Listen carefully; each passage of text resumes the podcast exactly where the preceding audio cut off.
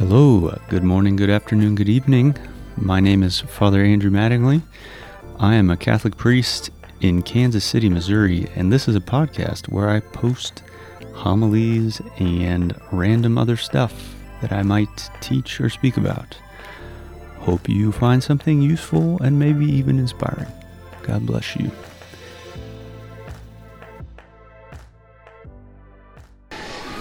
All right. So our Gospel today comes from the 10th chapter of St. Matthew. And to understand it, we have to go back to the passage immediately prior to it. What we have in today's Gospel is Jesus giving a lot of encouragement to the 12 to not be afraid of persecution. The reason that he's giving them this encouragement is because in the verses immediately prior, he tells them in no uncertain terms that they will be persecuted. And so he follows that up by giving them some encouragement. So the passage before this, before today's Gospel, is the one where he says, look, you guys are going to be led before kings and governors. Brother is going to hand over brother to death. Children are going to hand over their parents to death. You will be hated by everyone because of my name. But if you persevere to the end, you will be saved, right? So he says all of that immediately prior to today's Gospel, where three times he tells them to not be afraid. And you can understand why, right? He wasn't painting a particularly delightful prospect for their future of what it was going to look like to follow him as disciples. Hey, I know you guys have had a great time following me around and listening to my teachings and watching me do miracles. But just so you know, later on, people are going to torture and kill you. Are you okay with that? Right? And then he gives them some encouragement, right? He gives them some encouragement. And there are probably four specific ways he encourages them in the Gospel today that could be drawn out. I'm going to just highlight three of them. Two of the reasons that our Lord gives to the apostles for why they should not be afraid of this coming persecution that they will have to face. Two of the reasons he gives have to do with looking ahead to the end of time. There's sort of like an eschatological a couple eschatological reasons why they shouldn't be afraid. And then he also gives them a reason to not be afraid that regards how God will help them or be with them in the very moment of suffering, of persecution. All right, so I want to just point out these three things. So one of the first things he says is, he says, do not be afraid of those who can kill the body only, but cannot kill the soul. Then he says, rather be afraid of the one who can cast both body and soul into Gehenna. What is he saying here? The Lord is saying to his 12, look, when you're being tortured and killed, you're going to be tempted to think that the people doing this to you have complete and total power over you in that moment. That's what it's going to feel like. Right? I've never been tortured before, but I imagine if I was, it would probably feel like the person doing it had complete and total power over me. So Jesus here is telling his apostles, in that moment, I want you to remember that that's an illusion, that they have complete and total power over you. They only have power over your body, but not over your soul. That is left free. So there's no reason, then, he says, to be afraid of somebody who only has power over the body, who is only persecuting you in that way. He says, rather, the one it makes sense to fear, in sort of a healthy way, is the one who does have complete power over both body and soul, which is God himself. The one who, at the end of time, will pass judgment on all of humanity. He says it does make sense to have a good, not an unhealthy fear, but a good fear of him. So that's the first encouragement that he gives them. Somebody who's persecuting you, their power over you is incomplete. And he wants his apostles to remember that. A second thing that he says to them, he gives them this very interesting analogy with sparrows. He goes into this sort of what feels like a bit of a tangent. And there's a number of things here to highlight. And this is where the Lord really wants them to know how much the Father will be with them in the midst of their persecution, in the midst of their suffering. He wants them to know how much the Father will be with them. And to illustrate this very consoling truth, he gives this interesting sparrow analogy. So he chooses a sparrow probably for a number of reasons, one of which it seems to be a somewhat insignificant bird, right? Sort of the lowest. He didn't choose an eagle or something, right? He says, "Are not two sparrows sold for a small coin?" And here too, Jesus is going to extremes to make a point. He's saying it's not even just, one sparrow that is worth the smallest possible monetary value. Apparently, perhaps at the time, a sparrow was considered so worthless that to even get basically a penny for it, you had to have at least two sparrows. Right? So he's really drawing out sort of the fact that he's choosing the least valuable animal that he can think of. Are not two sparrows sold for a penny? And then he goes on to say, and not one of them, not two sparrows, but not even one of them, sparrows worth half a penny, not one of them falls to the ground without your Father's knowledge. Not one of them falls to the ground without your Father's knowledge. In other words, the care of God the Father for every single one of his creatures, even the smallest, covers their whole life. Not one sparrow, not one of this sort of half-penny worth animal, not one of them falls to the ground without your Father's knowledge. Right? And then he goes on to say, for you, who are infinitely more valuable than sparrows, for you, every hair of your head has been counted. I was reading a commentary on this passage, and the author noted something that I'd never really thought about before that I found quite beautiful. He said, notice how Jesus doesn't say, the Lord knows every hair on your head, but that he's counted every hair on your head. He's done something active. And then the commentator went on to say, to count hairs on someone's head requires that you run your hand through their hair. And the point being, Jesus, again, is trying to get his apostles to understand the intimately close relationship and love and providential care that the Father has for them. He's counted every hair on your head. All right, therefore, do not be afraid. You are worth more than many sparrows. Right? So he's giving them this incredibly consoling reminder.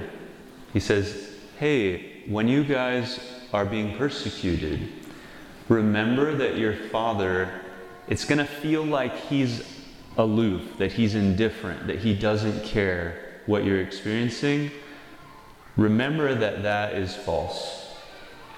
That since not even a sparrow falls to the ground without his knowledge, he is watching over every single moment of whatever persecution that you might go through.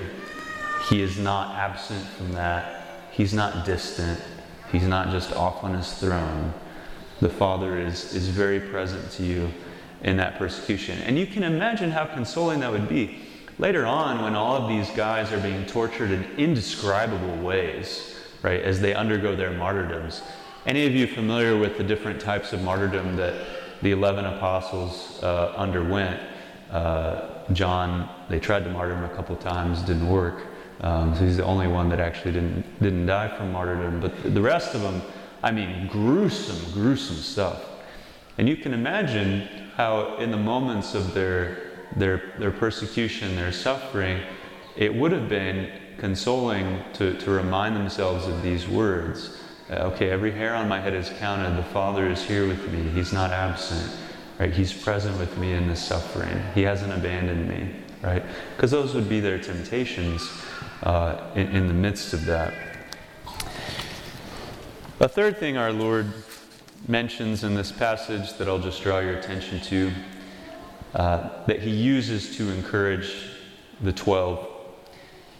He gives a solemn proclamation. He says, "Whoever acknowledges me before others, I will acknowledge before my heavenly Father. And whoever denies me before others, I will deny before my heavenly Father." Very solemn thing. The Greek word that's used here for acknowledge, I will acknowledge, and they will be acknowledged, is sort of a word commonly used for public testimony given in a court setting. So when the readers of the New Testament would have heard this, Greek readers, they would have thought, okay, whoever just doesn't randomly say, "Oh yeah, I acknowledge Jesus." What he means here is whoever is bold enough and willing to give public testimony that they're a follower of mine, I will say the same of them in the presence of my heavenly Father, right, at the end of time. Right? Whoever's willing to give this public testimony. And a commentator I was reading on this actually said that this Greek word, you can loosely connect it to sort of an Aramaic turn of phrase as well, which would have been even more sort of, again, intimate and relational.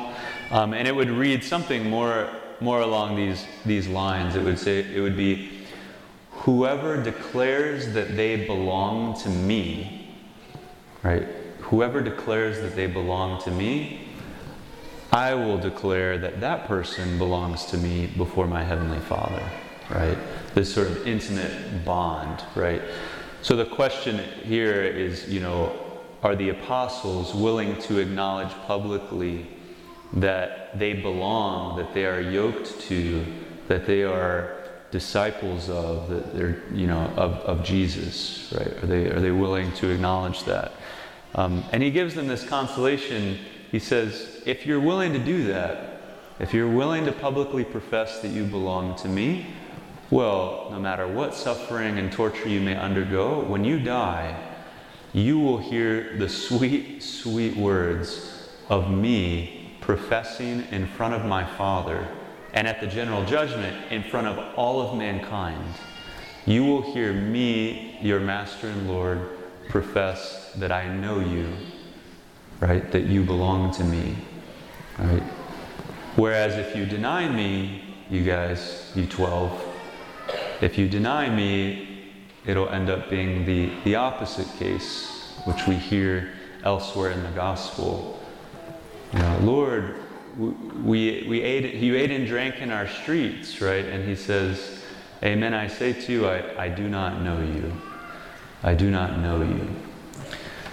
So he's giving them this encouragement, saying, if you're willing to do that and face the consequences, if you're willing to publicly profess you belong to me and face the consequences, this will be your reward, right? The sweetness of those words from Jesus when we die will be beyond anything like we felt in this life. Come, you blessed of my Father, inherit the kingdom prepared for you from the foundation of the world. So the Lord is giving all of this encouragement to the apostles who are going out into a very hostile environment and ultimately who face their death for publicly professing Jesus Christ. So then we look at us in our current day and age, and our world is not quite as hostile as the ancient Roman Empire was at that time. Although it's moving in that direction. So I think it's helpful for us to keep these things in mind for ourselves as well. You might divide persecution into soft and hard persecution. Soft persecution would be when it's just not really culturally acceptable anymore to have like a Christian or Catholic worldview or way of life. And we're more or less there in many parts of our country. Some parts of our country, not so much, more rural areas, parts of the South. It's still more culturally acceptable to have a Christian worldview and to live a Christian way of life than the opposite. But in many places, like in Kansas City, for example, you know, we're slowly moving in the direction where it's less and less culturally acceptable to be Christian, to be a Catholic. And so there's sort of a soft persecution in that, you know, if you have the courage to publicly state that you belong to Jesus in certain contexts, work, maybe some extended family environments, you know, other places, you might invite a little bit of scorn, perhaps, a little bit of being looked down upon, perhaps even something, you know, more dramatic. So this is soft persecution. And Jesus gives all of you the same encouragement that he gave his apostles. He says, don't be afraid of that. Don't be afraid of weird looks. Don't be afraid of, you know, people thinking less of you. Like, none of that matters. All that matters is your Father's opinion of you. That's it. Don't care about what the world thinks of you. Don't care if you know, there's a, you know, it gets a little awkward, for example, in a conversation or worse things than that. Like, don't worry about those things. And then, you know, we have what you might call hard persecution, which is when believers begin to be attacked in kind of more material ways. So this could look like the loss of a job. It could look like fines, jail time, and of course the extreme example is actual martyrdom. Now, some of these aspects of hard persecution have begun to take shape in small ways in our culture. Some pro-life advocates that you probably know of did some jail time the past year or two. I know of a number of people that because their conscience no longer allowed them to operate within a certain profession or a certain area of their profession, either they were sort of forcefully ousted from their job, or they voluntarily just said, I can't fulfill this profession anymore because it's in violation of my conscience, because of what I'm being asked to do, right? So those types of situations are becoming somewhat more common. And again, our Lord's advice here is exactly the same as with soft persecution. He says, don't worry, like, don't be afraid. These things can seem intimidating, but look, I've counted every hair on your head. Like, any suffering you go through, I'll be with you. Just remember the reward that you'll receive in eternal life, right? Etc., etc., etc. The Lord does not want us to live in fear. So that would be my encouragement to you. Don't be afraid to acknowledge the Lord, to publicly profess Him among family members, co-workers, friends. We don't need to be jerks about it, but we shouldn't be afraid when the opportunity arises to say, yeah, I belong to Jesus. That's who I belong to. He's my Lord. Not the world, not my job, not someone else. Jesus is my Lord. Right? We shouldn't be afraid to say that we belong to Him.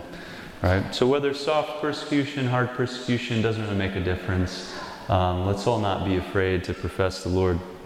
And the beautiful thing I'll mention here at the very end is that persecutions always backfire in the end. If you study history, you know this, right? A culture may begin to come down on Christianity or Catholicism in different ways. But in the end, all it does is produce more fervent apostles, more converts, right? It always backfires. So we really don't, I mean, even in this life, we really don't have anything to be worried about. Whatever may come. Jesus is our Lord, and we have nothing to be afraid of.